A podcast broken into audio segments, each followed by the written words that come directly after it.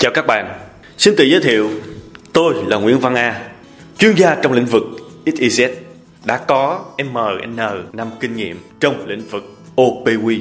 Các bạn thấy cái câu này quen không các bạn?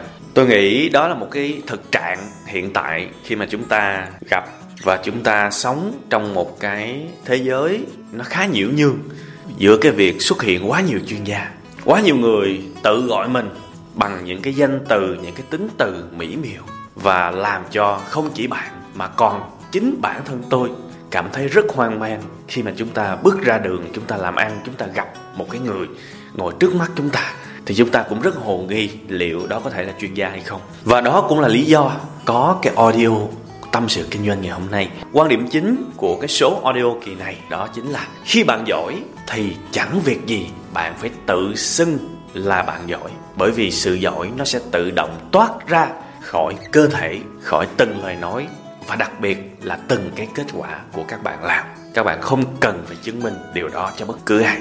Sở dĩ tôi làm cái audio này bởi vì có một phần tôi khá lo sợ. Tôi nhìn các em khá trẻ, khoảng hai mươi mấy tuổi, thậm chí có những em rất trẻ còn là sinh viên.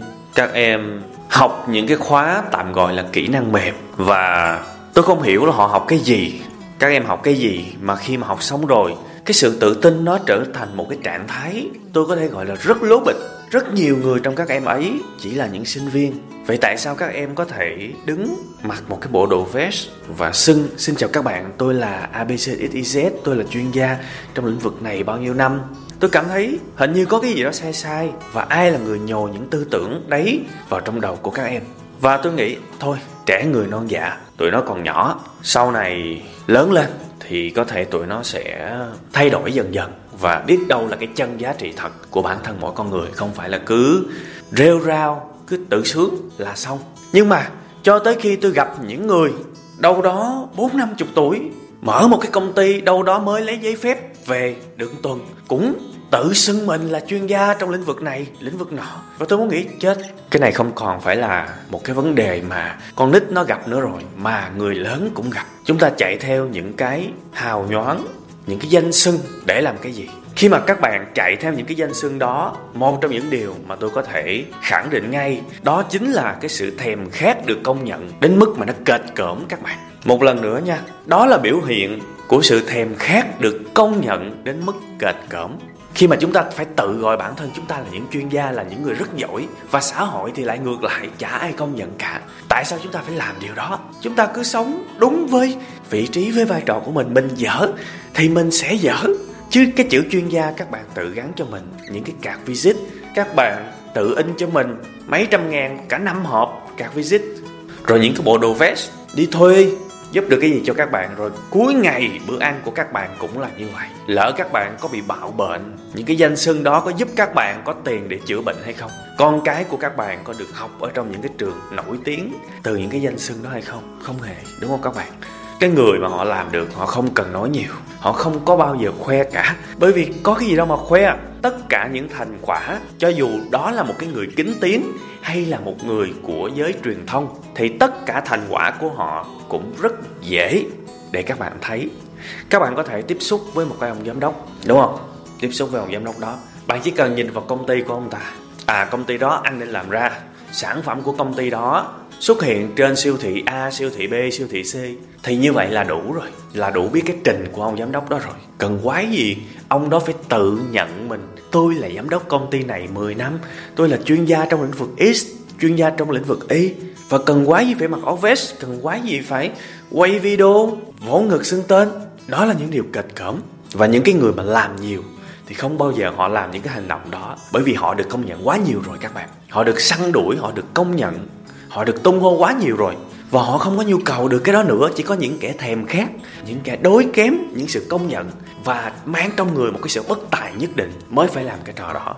Và tôi không muốn các bạn, những thính giả, những khán giả, những độc giả của tôi bị rơi vào cái bẫy đó. Rất nguy hiểm.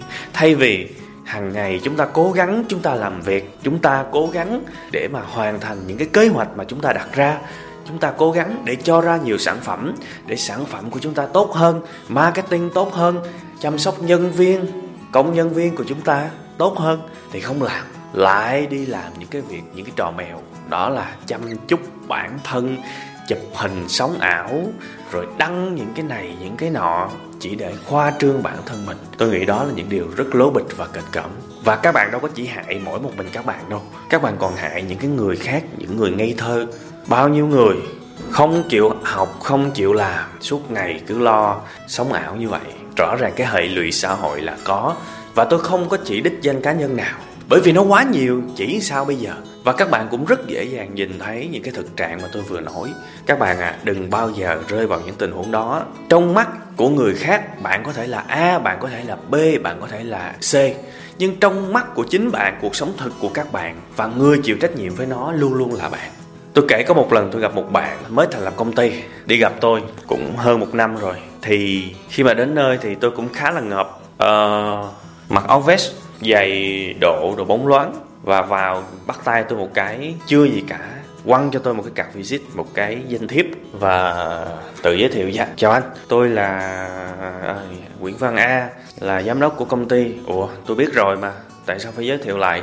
Thì tôi mới gặn hỏi, thì hóa ra mới biết là cái công ty đấy thành lập đâu được chừng 2 tháng mà tôi search trên mạng thì cũng chả có đâu vào đâu cả. Thương hiệu thì cũng chả có, rồi danh tiếng thì cũng chả có. Nói chung là chả đâu vào đâu. Thì trong cái buổi đó, chủ yếu là tôi ngồi tôi lắng nghe thôi. Thỉnh thoảng thì tôi mới nói, nhưng mà khi mà tôi nói thì tôi cũng không có bày tỏ quan điểm mà tôi chỉ hỏi thôi. Thì tôi mới hỏi là, rồi, bây giờ anh thành lập công ty được hai tháng anh làm được gì rồi? Bắt đầu ngồi kể à, tôi làm được một cái trang web à, hai cái facebook và đang cố gắng xây dựng thương hiệu cá nhân của mình. Thì tôi mới thấy rồi ok anh xây dựng cái gì thương hiệu cá nhân? Cái bắt đầu bạn này mới trả lời. Thực ra bạn này nhỏ tuổi hơn tôi nhé nhưng mà quyết không kêu tôi bằng anh ha kêu tôi bằng bạn thôi. Nhỏ hơn mấy tuổi lần kêu tôi bằng bạn thôi chứ không kêu tôi bằng anh. Đấy thì thôi không sao. Thì bạn này mới nói là tôi muốn xây dựng một cái hình ảnh chuyên gia trong lĩnh vực đào tạo, lĩnh vực internet marketing để mà có thể giúp nhiều công ty, nhiều doanh nghiệp phát triển và thịnh vượng trong đời sống.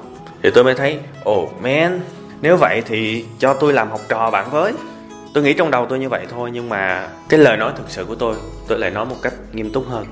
À nếu mà bạn muốn trở thành một chuyên gia trong lĩnh vực marketing, thì bạn có cái gì để chứng minh? Trong khi công ty của các bạn chưa đâu vào đâu cả. Tôi không biết là tiền túi của bạn có bao nhiêu, nhưng tôi đoán cũng chả đâu vào đâu cả. Và nếu bạn đã là một chuyên gia thì bạn gặp tôi để làm gì? Tôi giúp được gì cho bạn? Tôi phải học từ chuyên gia chứ chứ làm sao mà tôi có thể giúp chuyên gia được?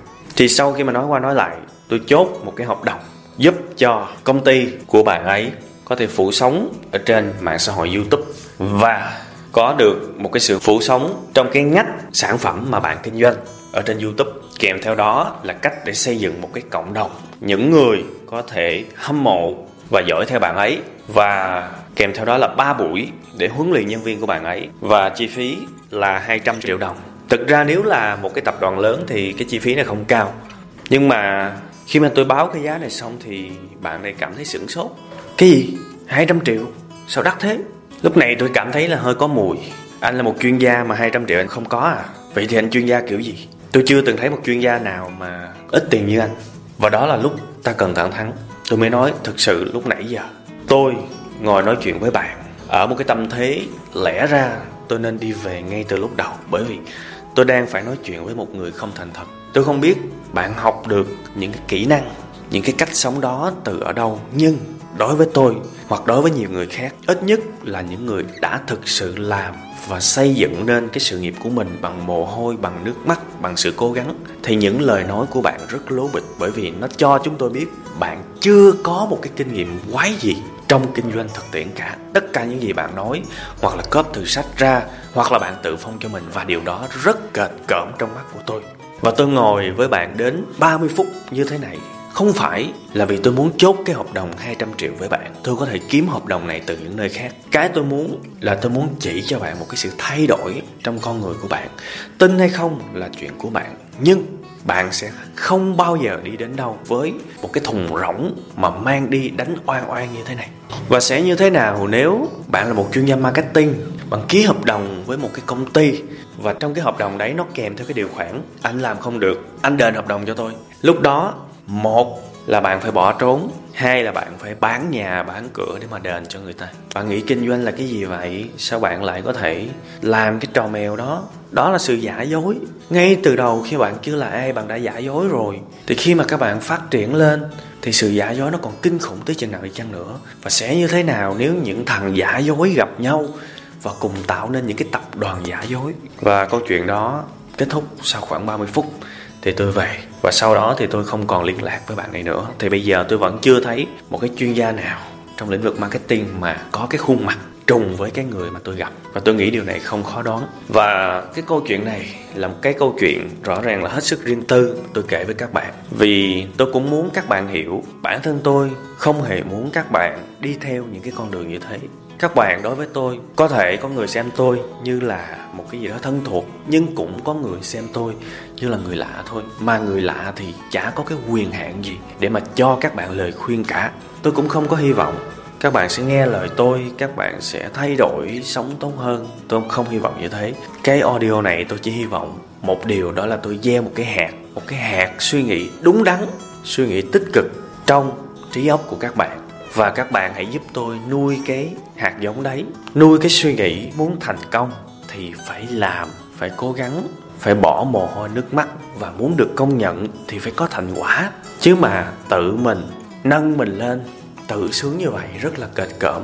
Và các bạn không có tập trung làm được cái gì cả suốt ngày. Tại vì nói dối quen mà trong nội lực không có cái gì cả. Phải đi che đầu này lắp đầu kia để mà bịch những cái sự nói dối của mình rất mệt mỏi các bạn để ý những cái người thành công đi, ha.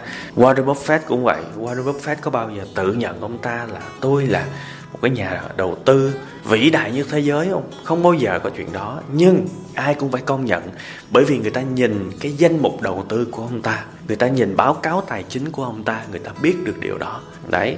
Và người ta công nhận thôi. Các bạn hãy nên như vậy. Các bạn muốn trở thành chuyên gia này, chuyên gia nọ, hãy có kết quả đưa ra và người khác sẽ tự gọi các bạn là chuyên gia. Chả bao giờ phải cần phải nâng bi bản thân mình như vậy. Rồi, cảm ơn các bạn đã nghe audio này. Xin chào và chúng ta lại hẹn gặp nhau trong 7 giờ sáng thứ hai tuần sau tại tâm sự kinh doanh.com các bạn nha.